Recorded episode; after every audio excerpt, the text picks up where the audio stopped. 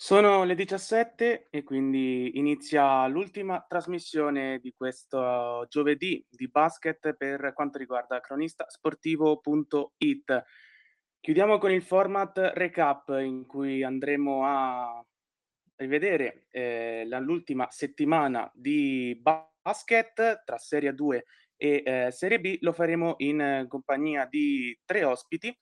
Inizieremo una volta fatte le dovute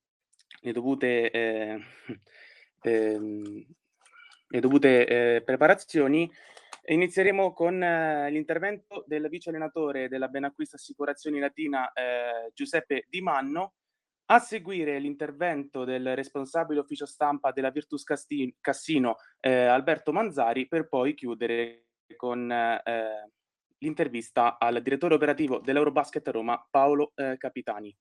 Prima di iniziare vi ricordo che cronistasportivo.it è su Facebook, su Instagram e su Telegram, di conseguenza vi invito a seguirlo. Possiamo quindi iniziare con recap. In tutto questo direte: chi è che sta parlando? Sono io, Lorenzo Pistoia.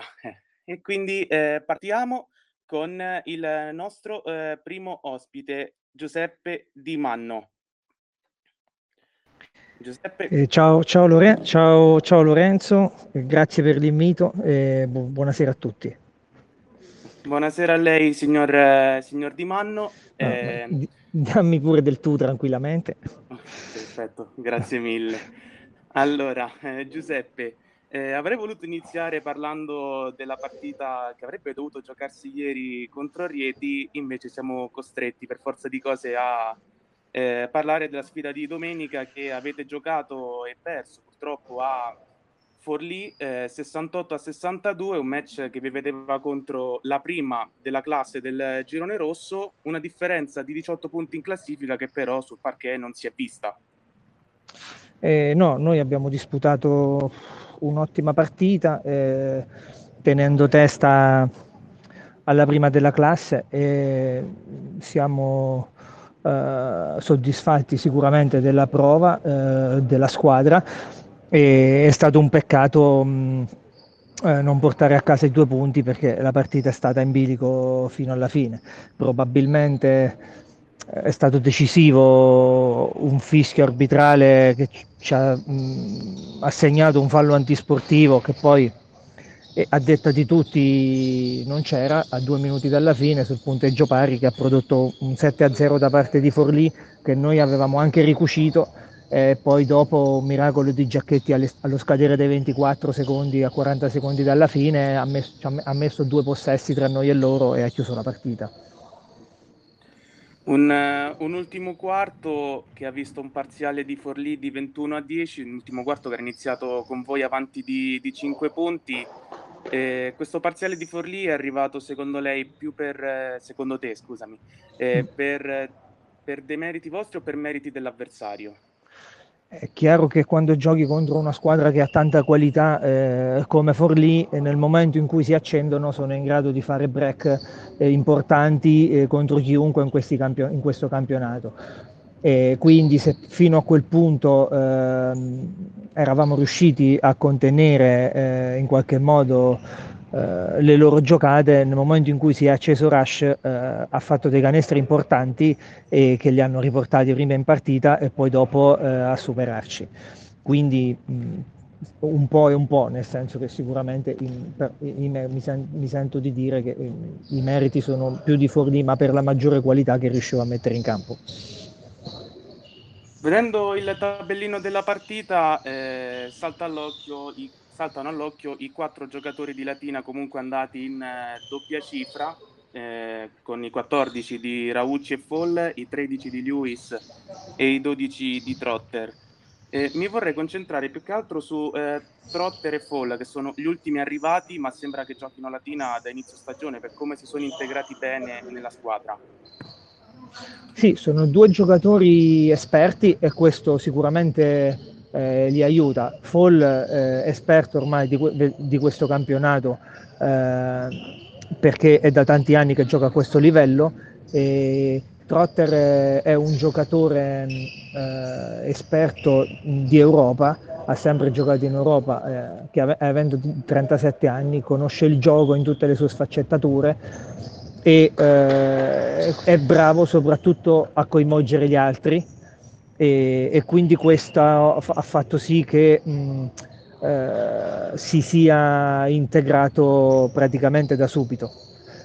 È chiaro che probabilmente il nostro sistema li ha aiutati, essendo un sistema che tende a coinvolgere tutti i giocatori e non ad accentrare il gioco solo su alcuni, questo gli ha facilitato il compito. Esatto, nello scorso podcast, parlando della partita che avevate vinto contro Ravenna, abbiamo sottolineato come Fall è un centro che non avrà la possenza di Gilbeck, che era uno dei giocatori più alti del campionato, ma che avendo anche altre caratteristiche si integra meglio riguardo appunto al fatto di aggiungere più corsa e anche più soluzioni forse. Sì. Associerei questa cosa anche alle capacità di Trotter di giocare al pick and roll, che apre gli spazi per tutti gli altri e quindi consente anche agli altri di giocare, di trovare tiri migliori. È chiaro che Gilbeck era un giocatore totalmente diverso, solo di area, con grande ingombro in difesa e molta meno esperienza di Haka. E probabilmente abbiamo perso qualcosa in difesa, ne abbiamo guadagnato in attacco, sono due giocatori un po' diversi, ma inserendone due l'idea era proprio quella di cambiare l'assetto della squadra e quindi aumentare un po' la qualità degli esterni e mettere un giocatore più esperto e di sostanza nel reparto lunghi. Un'ultima parolina su Gilbeck, poi eviterò di parlarne ulteriormente, anche perché non essendo più un vostro giocatore probabilmente non è questa la sede migliore per poi discutere del suo rendimento. Gilbeck quest'anno ha fatto la storia, volendo, con la canotta di Latina, con quella tripla doppia sensazionale contro Rieti all'andata, con ben 10 stoppate, più 10 rimbalzi e 14 punti. Come comunque giudichi il suo rendimento quest'anno? Guarda, probabilmente Brandon ha fatto né più né meno delle cose che noi sapevamo dovesse fare. E è un bravissimo ragazzo che ha tanta voglia di fare e secondo me se lui trova il contesto giusto può fare molto bene e si può togliere soddisfazioni anche a livello più alto del nostro, dove forse giocatori con la sua stazza riescono anche a giocare più facilmente. Questa sua grande dote di difensiva nelle stoppate e il fatto che se voi guardate le prime partite di campionato, guardate le ultime, troverete, lo vedrete già cambiato notevolmente nel suo apporto offensivo, perché se a novembre lui faceva fatica ad usare entrambe le mani, nell'ultima parte di stagione riusciva a chiudere anche a volte con la mano sinistra, con dei movimenti che prima non aveva.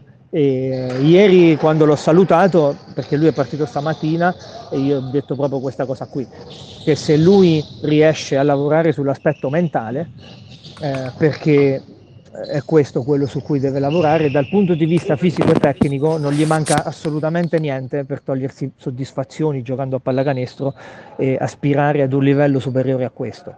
È chiaro che quando una squadra va male poi uno cerca i correttivi e deve correggere anche in base a quello che il mercato offre e quindi poi è chiaro che noi abbiamo dovuto fare delle scelte dettate anche a quello che il mercato ci offriva e al contesto di squadra.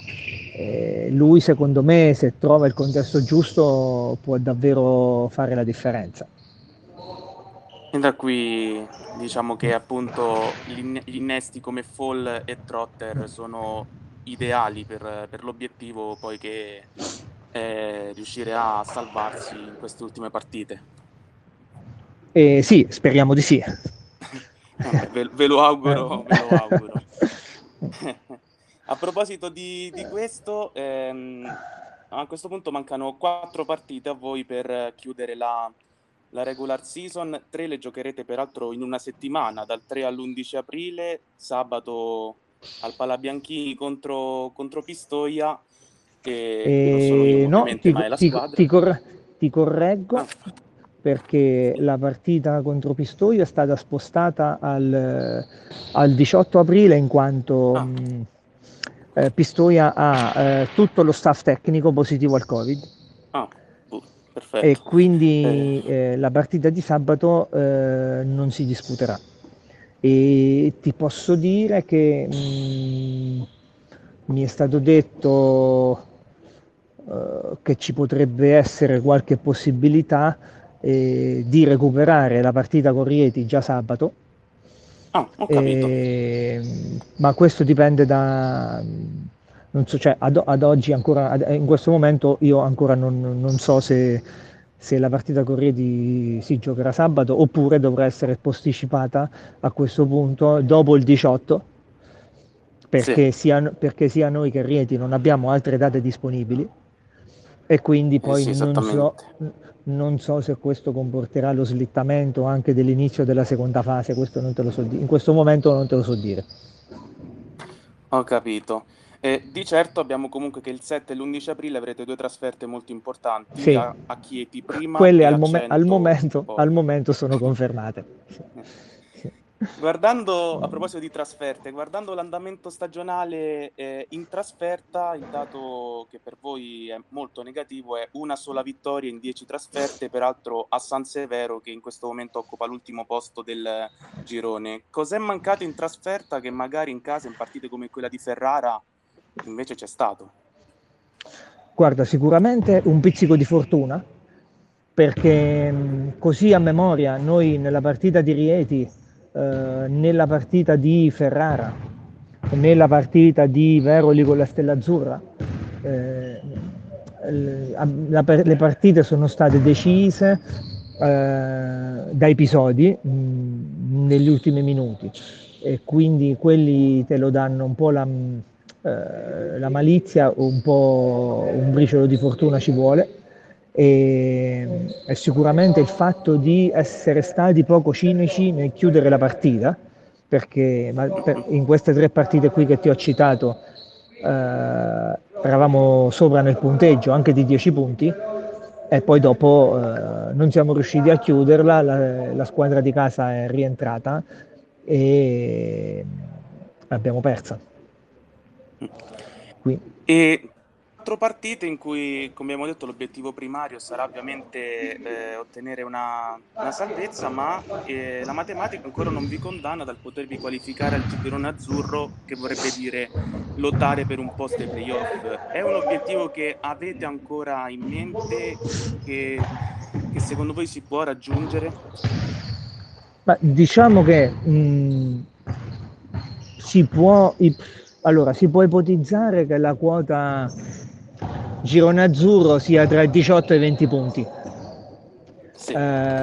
Diciamo che 20 punti dovrebbe essere certa, a 18 si potrebbe andare su una classifica avulsa con differenza canestri.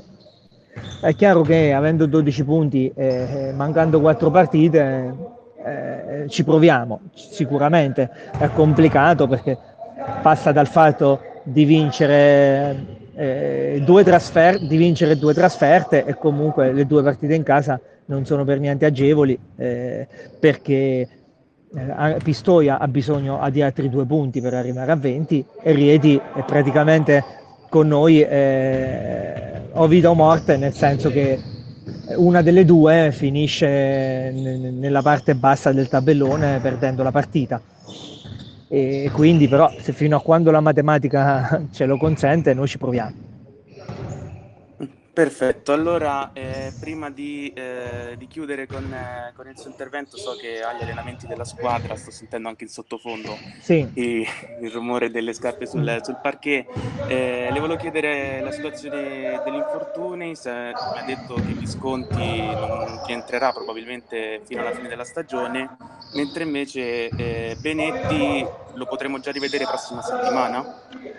Guarda, Benetti ha una visita medica decisiva nel fine settimana, tra oggi e domani, e il medico, ci diranno i medici se potrà rientrare definitivamente in gruppo la prossima settimana.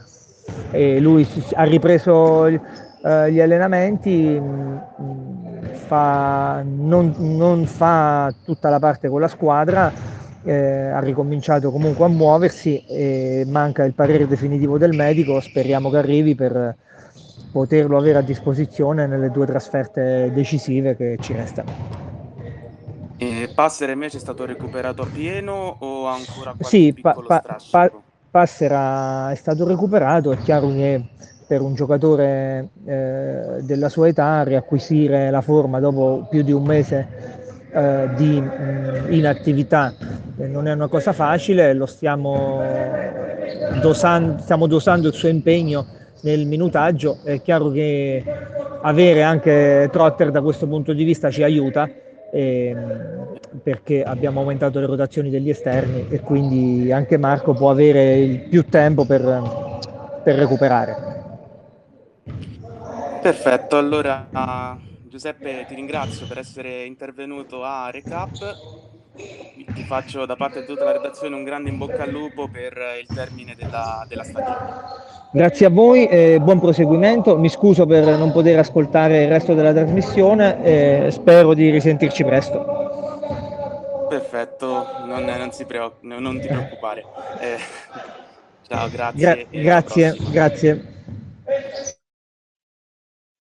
Ok, allora dalla Serie A2 passiamo alla Serie B. Nei risultati, quello che spicca è la grande vittoria della Virtus Cassino, che per 82-76 ha battuto la Cusenza Basket Taranto, che occupa il primo posto nel girone D insieme alla Real Sebastiani Rieti. Per parlarci della partita abbiamo, eccolo qui, Alberto Manzari, responsabile dell'ufficio stampa della Virtus Cassino. Alberto, quando vuoi puoi attivare il microfono. Mi senti, Lorenzo? Sì, ti sento. Ciao, buonasera a tutti e grazie dell'invito. Grazie a te per essere venuto. Ti ho presentato come responsabile ufficio stampa, ma in realtà hai anche altri ruoli nella società. Diciamo che la nostra società è una società abbastanza atipica, siamo essenzialmente pochi, quindi ho mansioni prettamente di stampa, marketing, insomma, e varie, però naturalmente, essendo il figlio anche del presidente, mi occupo, diciamo, dell'aspetto di scouting e supporto, diciamo, nelle decisioni tecniche con lo staff, e quindi diciamo che posso occuparmi anche di quest'altra, diciamo, branca societaria, chiamiamola così. Vabbè, una società costruita in questo modo vuol dire comunque avere anche grandi rapporti anche con i giocatori. Assolutamente. Cioè, nel senso, siamo a stretto contatto con i giocatori sempre. Io, diciamo, vado tutti quanti i giorni a palazzetto, quindi abbiamo possibilità di instaurare con loro un rapporto a 360 gradi che va anche fuori dal campo, quindi questo a volte può essere sia una fortuna, altre volte può diciamo creare dei rapporti appunto vincenti sul campo. Abbiamo fatto in questo senso le nostre fortune, ma anche le nostre sconfitte, diciamo, su questo modello imprenditoriale che ha i suoi pro e i suoi contro, però insomma anche in virtù della situazione economica che c'è quest'oggi in Italia, non si può fare altrimenti. Esatto. E allora iniziamo quindi con la grande partita che avete giocato contro Taranto, una vittoria che arriva in un momento in cui, che per voi non era proprio felicissimo, perché avete iniziato il girone D con 2 sconfitte, di cui la prima molto sfortunata all'overtime contro Ruvo di Puglia. E prima di lasciarti la parola riguardo alla partita, un dato veloce: Taranto è la terza volta tra Supercoppa, prima fase e seconda fase, è solo la terza volta che subisce più di 80 punti in stagione. Qual è stata la chiave quindi del vostro successo? Allora, sì, hai detto bene, noi venivamo da un momento non felice, avevamo collezionato prima della seconda fase 2 vittorie consecutive contro Pozzuoli ed Avellino, che in un certo senso avevano svoltato in positivo la nostra stagione. Poi sinceramente abbiamo toppato una gara decisiva come era quella con Ruvo in casa, per colpa di un ultimo quarto che è stato assolutamente fallimentare da questo punto di vista. Abbiamo approcciato, diciamo, nel momento decisivo della gara in maniera troppo superficiale, in una gara che per noi significava ambire a posti più alti della griglia playoff. Invece a questo punto, poi avendo perso anche la gara con Nardò, ci ritroviamo in una posizione di classifica dove ci dobbiamo conquistare un posto nei playoff. Quindi diciamo che da questo punto di vista la sconfitta con Ruvo ha lasciato degli strascichi che poi si sono ripercossi anche nella sconfitta con Nardò. Poi diciamo che la reazione di orgoglio della gara contro Taranto un po' ce l'aspettavamo. Noi siamo una squadra che ha delle grosse individualità per la categoria, modesti a parte, però è la realtà dei fatti. Poter contare su giocatori navigati per la categoria come Grilli, come Lestini, come Višnjić sicuramente fa di noi una squadra che all'inizio dell'anno, e questo non lo nascondiamo, poteva ambire a posizioni molto più alte della classifica. E Taranto invece ha fatto del gruppo la sua fortuna, perché poter contare su diciamo una chimica di squadra trovata, appunto dei giocatori che vanno sempre d'accordo, un gruppo che fa la differenza, oltre ad avere giocatori appunto come Stanic, come Matrone, che sicuramente anche loro sono dei top giocatori per la categoria. Però diciamo che da questo punto di vista tecnicamente la vedo e la vedevamo noi come staff tecnico come una gara essenzialmente alla pari. Noi eravamo essenzialmente molto motivati a far bene, abbiamo trovato delle chiavi tattiche interessanti, come partire con i 3 lunghi subito dall'inizio. Siamo partiti con Lestini da 3, Cusenza da 4 e Višnjić da 5 subito ad inizio match, e questa è stata forse la variante tattica che coach Oliva e il suo staff non si aspettavano, perché in stagione era una situazione tattica che non avevamo mai cavalcato, e siamo partiti subito nel primo quarto bene, infatti 24-18 subito nel primo quarto, e poi quei 6 punti ce li siamo portati avanti nell'arco del match. Infatti la partita poi l'abbiamo vinta proprio 82-76 di 6 lunghezze, e siamo stati bravi a gestire il vantaggio e non calare l'attenzione durante tutto l'arco della gara. Essenzialmente penso che sia stata questa la chiave di volta che poi ci ha permesso di portare 2 punti a casa.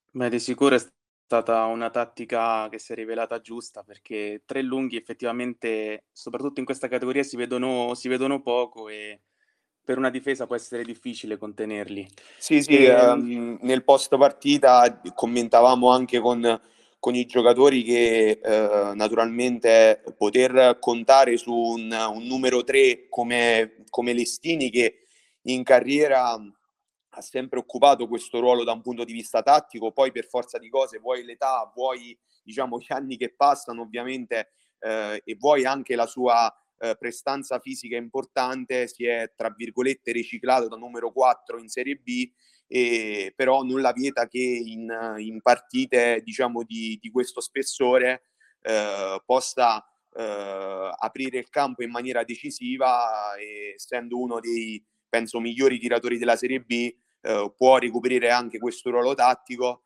Naturalmente noi, avendo poche rotazioni sui lunghi e potendo contare solo sul giovane Milan Manojlovic, abbiamo un po' rischiato da questo punto di vista, però naturalmente non è una variante tattica che possiamo utilizzare in tutte quante le partite, però saltuariamente con determinati avversari sicuramente è una variante tattica che si può riproporre, e complimenti allo staff tecnico che ci ha lavorato in settimana e che ha avuto ragione, perché poi abbiamo portato i 2 punti a casa, insomma. Complimenti ve li facciamo anche noi per la vittoria. Grazie. Guardando il tabellino, quello che sorprende è che sono solamente in 6 ad essere andati a punti e 5 di questi in doppia cifra. E invece un dato che non fa più notizia è la doppia-doppia di Višnjić, che sta vivendo una stagione ad appena 42 anni, invece si sta dimostrando ancora un giocatore che per la Serie B fa la differenza. Sì, diciamo che abbiamo nelle ultime partite lo staff tecnico sta cercando di creare energia positiva dalla panchina con Simone Rischia, e quindi è una scelta che coach Vettese e il suo assistente Alessio Neri stanno continuando a riproporre partita dopo partita, a parte in quel di Nardò dove purtroppo abbiamo dovuto fare a meno di Daniele Grilli per via di un infortunio. Quindi diciamo che sì, 6 persone che sono andate al tabellino, Matteo Fioravanti, che è un nostro giocatore di punta, è l'altro, diciamo, è uno dei 7 senior che va a comporre il nostro roster, ha avuto una giornata no, è stato impiegato, diciamo, rispetto alle sue medie stagionali un po' di meno, ma ci aspettiamo sicuramente nelle partite che verranno un apporto diverso da lui. E poi su Niegos sinceramente non lo scopriamo noi, è un giocatore straordinario, ha una doppia di media per l'ennesima stagione, è un veterano di queste serie, quindi sicuramente la sua doppia da 22 punti, 11 rimbalzi non fa neanche più notizia, però sicuramente inutile nasconderlo, è stato lì sotto con i 22 punti di Višnjić, i 15 di Cusenza e gli 11 di Lestini, che poi si è andata a plasmare la nostra vittoria, perché diciamo che poi Niegos ha avuto a che fare con un cliente assolutamente ostico per questa serie come Matrone, che a detta di tutti, e sono qui a confermarlo anche io per averlo visto, insomma, dal vivo, nonché suo ex compagno di squadra in quel di Napoli, è uno dei giocatori sicuramente più dominanti di questa categoria, vuoi per stazze e vuoi per qualità tecniche.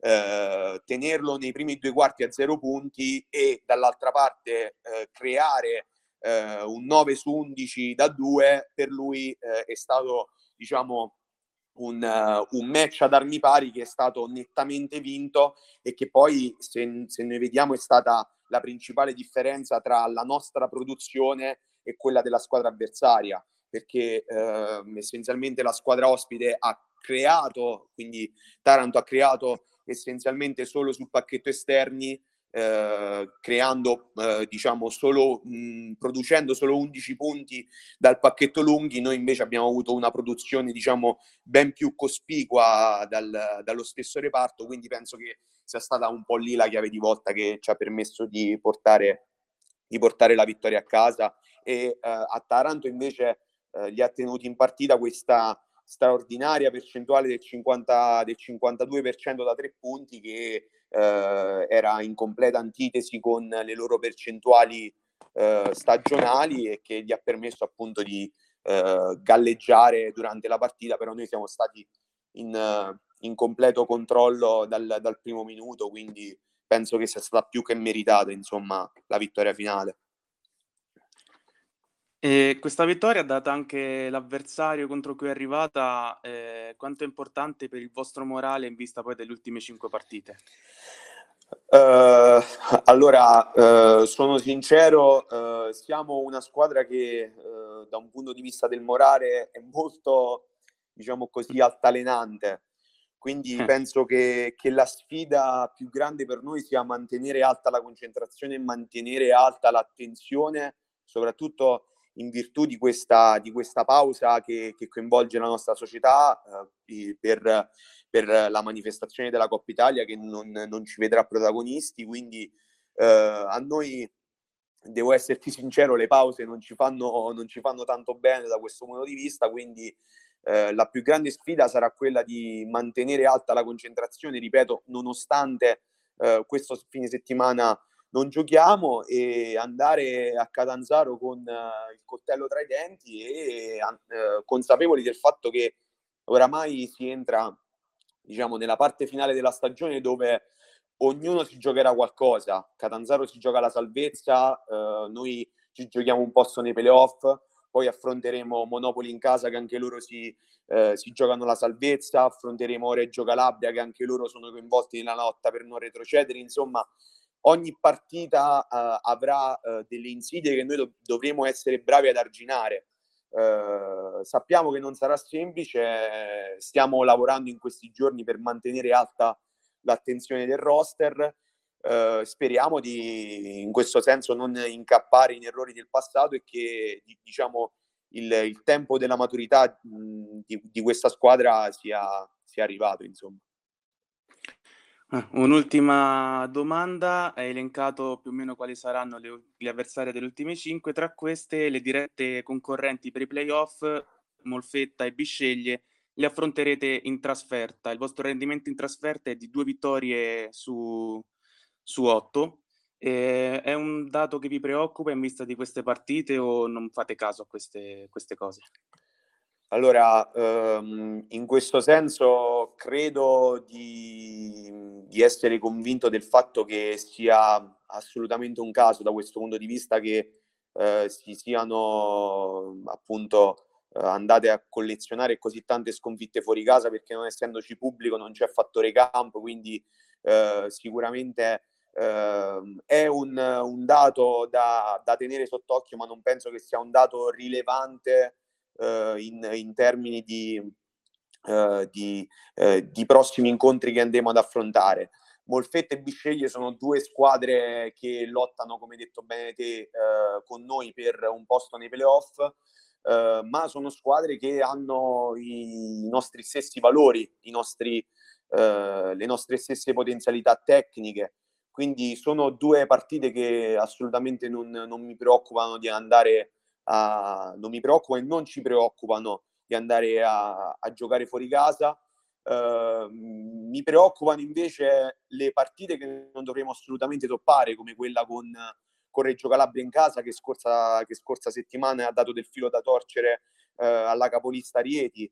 Non dovremo abbassare l'attenzione con squadre come Monopoli, come Catanzaro, che possono, diciamo, trarre insidie ben più grandi rispetto alle partite con roster che hanno gli stessi nostri valori, perché la nostra storia lo dice: quando giochiamo con squadre che hanno le nostre stesse potenzialità, il nostro roster è solito non abbassare l'attenzione. Con squadre dove appunto ci sono valori in campo che potenzialmente potrebbero essere superiori da parte nostra, tendiamo a calare la concentrazione. Penso che questo sia un ulteriore spunto d'analisi da parte nostra per cercare una continuità in questo senso, che ci deve portare a sbagliare il meno possibile in queste ultime 5 partite, per acquisire un posto nella griglia playoff che sia il più alto possibile. Questo penso che sia l'analisi più giusta da fare per noi. Ho capito. Allora, ringrazio Alberto Manzari per essere stato con noi. Grazie Lorenzo, grazie dell'invito, e ci vediamo e ci sentiamo presto, insomma, grazie. Dalla redazione di Cronista Sportivo un grande in bocca al lupo, quindi, per queste ultime 5 partite e per il resto della stagione. Viva il lupo, grazie ancora, grazie dell'invito, arrivederci a tutti. Arrivederci. E allora entriamo nell'ultima parte di recap. Vedo già che alza la mano per parlare, adesso Infatti, diamo subito la parola a Paolo Capitani, direttore operativo dell'Eurobasket. Direttore, buonasera, grazie per essere qui con noi. E deve premere sul microfono se vuole. Pronto? Ok, sì, eccola. Ciao Lorenzo, buonasera, grazie dell'invito a nome di tutta la società Eurobasket. Grazie a lei. Allora, direttore, diamoci pure del tuo. Quindi... Grazie mille. Allora, vorrei partire da una data che è il 24 marzo 2021, che può essere considerata storica per l'Eurobasket, perché con la vittoria al Palabianchini è arrivata la matematica certezza di partecipare per la prima volta ai playoff per accedere in Serie A1. Esatto, è una data storica, è la prima volta che la nostra società parteciperà ai playoff per la promozione in Serie A1 e quindi è un grandissimo traguardo sia per lo staff tecnico che per la società che quest'anno ha fatto veramente dei passi da gigante. Vi aspettavate a inizio stagione di essere così in alto in classifica, addirittura a quarto posto? No, sinceramente no, eravamo partiti con l'obiettivo di fare una salvezza possibilmente tranquilla, invece siamo stati una mina vagante e siamo andati ben oltre le aspettative, però questo è merito del lavoro fatto dalla società quest'estate, che ha allestito un roster competitivo fondato su 5 giocatori romani cresciuti nel proprio settore giovanile, nonché dell'allenatore nostro Damiano Pilot, che è il più giovane coach della serie A2, anche lui romano cresciuto nella nostra società. Ecco, proprio da Damiano Pilot volevo partire per raccontare quella che è stata una grande stagione per l'Eurobasket. Quanto è importante aver dato fiducia a un coach che di esperienza si può dire che da head coach ne aveva pochissima, e quanto è stato importante affiancargli una figura come quella di Andrea Crosariol, che ha fatto una signora carriera in Italia in questo senso? E Damiano chiaramente è cresciuto nella nostra società, aveva fatto 5 anni l'assistente allenatore in Serie A2, quindi era, diciamo, pronto. Già lo scorso anno era stato nominato come campionatore, poi il campionato fu interrotto per la pandemia e quindi la società è stata ben sicura di affidare le chiavi a Damiano del nuovo progetto. Insieme a lui è stato aggiunto, con la sua esperienza di giocatore, Andrea Crosariol, lo ricordiamo come giocatore addirittura della nazionale azzurra, che, esatto, che si occupa praticamente del lavoro insieme all'altro assistente che è Umberto Zanchi, al preparatore Dario Molinari, di tutta la parte tecnico-sportiva della squadra.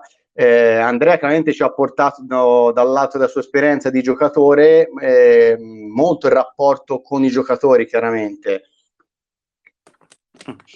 Ho capito. E giocatori che si sono integrati bene. Olasewer lo conoscevamo già per i suoi trascorsi in Italia. Gallinat è stata una scoperta, perché si parlava benissimo di lui, però in Italia era ancora un'incognita, invece anche lui, dopo l'inizio in cui ha alternato, poi si è stabilito in dei livelli assolutamente alti per la categoria.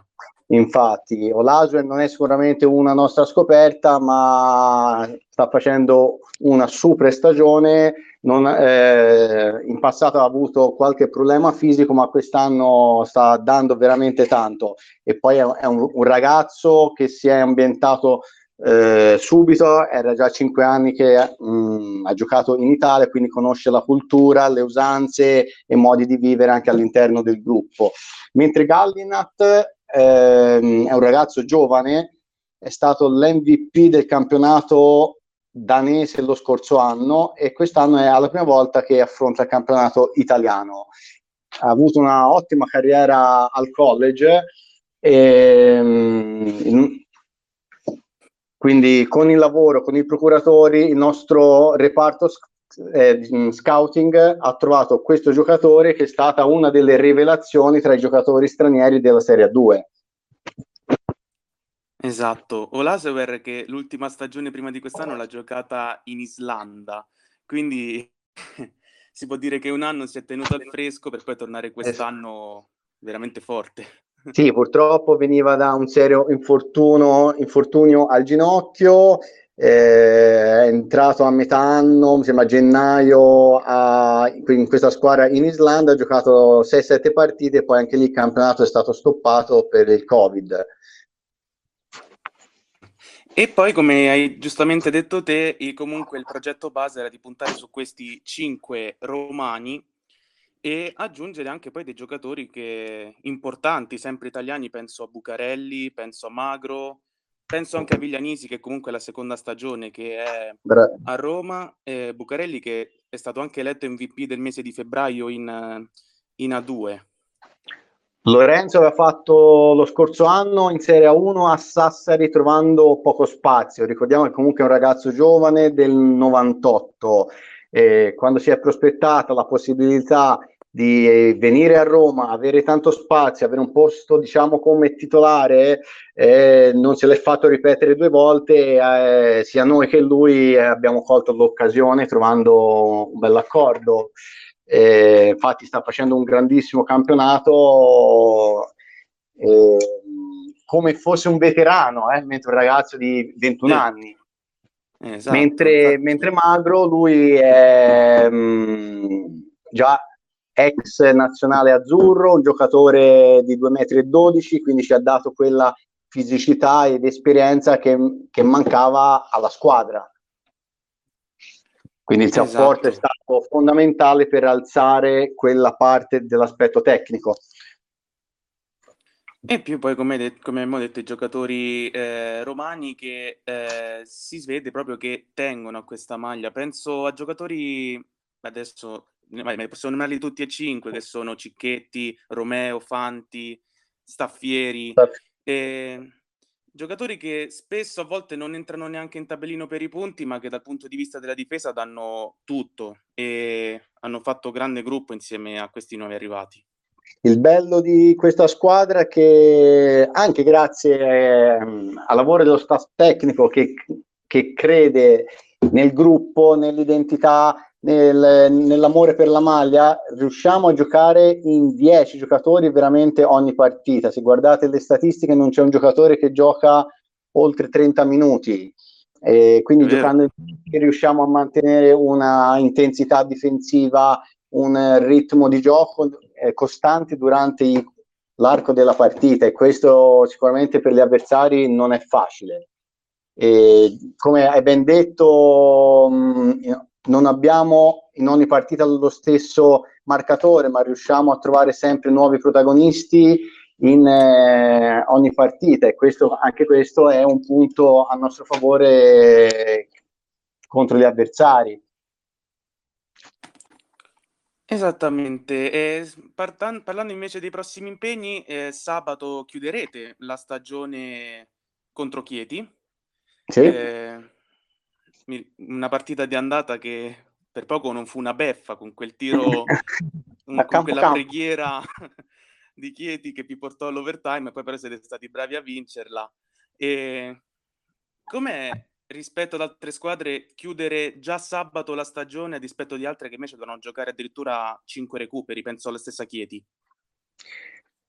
Allora, sabato sarà una partita che vogliamo vincere per provare ad avere una posizione migliore nel gironcino, quindi, perché poi dobbiamo aspettare i moltissimi recuperi che deve fare Ferrara, quindi noi proviamo a vincere per avere una posizione migliore, e se Chieti dovesse passare il turno nel nostro gironcino, avere 2-0 nel loro confronto, chiaramente. Ricordiamo che i gironcini nella seconda fase saranno le prime 3 che si incrociano, e poi la quarta, quinta e sesta che si incroceranno, quindi noi molto probabilmente andremo a giocare a oggi contro Milano, Verona e Piacenza. Anche lì dobbiamo aspettare chiaramente i recuperi che saranno da qui al fine di aprile. Non sarà semplice stare un 20 giorni fermi, però sicuramente avendo giocato tante partite ravvicinate, andremo a recuperare anche qualche acciacco nei giocatori, chiaramente. Domani inizia la Coppa Italia, quanto vi dispiace non essere a Rimini in questo momento? Non era uno dei nostri obiettivi, chiaramente sarebbe stato un bellissimo premio per tutti, ci abbiamo provato, con questa formula un po' strana di campionato, abbiamo giocato la partita decisiva per l'accesso alla Coppa Italia con Scafati, la partita di andata l'abbiamo giocata a febbraio e dopo 6 giorni abbiamo giocato il ritorno, per dirvi, quindi un campionato un po' strano. Però non è sicuramente un rammarico. Allora, un'ultima domanda prima di lasciarci. Più che una domanda, una considerazione / una leggera provocazione, diciamo. Vista le difficoltà societarie note della Virtus Roma, che ha dovuto rinunciare al campionato di A1, viste le difficoltà della Stella Azzurra in questa stagione insieme anche a quelle di Rieti e di Latina, come ci si sente essere oggi la squadra più forte di basket nel Lazio? È un bello stimolo. Con la scomparsa della Virtus siamo diventati la prima squadra della capitale e, come ha detto il nostro presidente, vogliamo far di tutto nei prossimi 2 anni per riportare Roma dove merita, cioè in Serie A1. E sperando di poter giocare al Palaeuro, che ricordiamo è uno dei palasport più grandi d'Italia, nonostante abbia dei costi altissimi. Però sicuramente per la società, per i giocatori, un grandissimo stimolo. In vista dei playoff, quindi è più uno stimolo o più un peso da portare quello di tenere alto il nome di Roma? No, sì.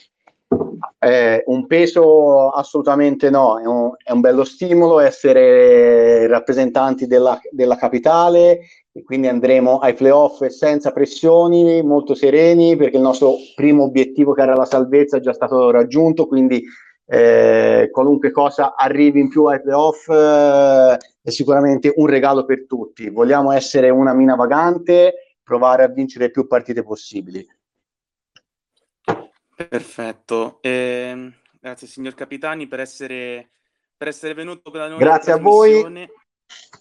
E vi facciamo da parte di tutta la redazione di Cronista Sportivo un grande in bocca al lupo per sabato e per il gironcino che inizierà poi a fine mese. Crepi il lupo, vi ringrazio dell'invito e buon lavoro. Grazie anche a te e anche alla società. Ciao. Allora siamo in chiusura non solo di trasmissione ma anche di giornata per quanto riguarda il giovedì di basket di Cronista Sportivo. Vi ricordo brevemente quali sono stati gli appuntamenti oggi dei vari format. Abbiamo iniziato alle 12 con l'intervista che Daniele Rutolini ha condotto con Riccardo Cerroni, presidente del Fonte Roma Basket, e coach Massimiliano Briscese, direttore tecnico del settore giovanile sempre del Fonte Roma Basket. Alle 13 lo spazio al femminile curato da Valerio Paragallo, ospite la grande Raffaella Masciadri insieme a Paolo De Angelis per raccontarci quella che è la più grande realtà probabilmente del basket femminile italiano ad oggi, che è la Famila Schio. Poi alle 14 Davide Fidanza ci ha portato a conoscere meglio la Fortitudo Pallacanestro Roma, un club giovane ma già dalle grandi ambizioni. Alle 15 c'è stato Donato Avenia. Questa settimana siamo riusciti ad averlo dopo i problemi avuti scorsa settimana con il podcast condotto da Walter Rizzo. E prima di me, Cristiano Simeti, nel format Talent Scout, ci ha portato a conoscere meglio il talento della Real Sebastiani Rieti di Vincenzo Provenzani insieme a Marco Ferroni, responsabile dell'ufficio stampa della Real Sebastiani. E quindi con questo io vi saluto, vi auguro una buona serata, grazie per averci seguito e appuntamento a giovedì prossimo.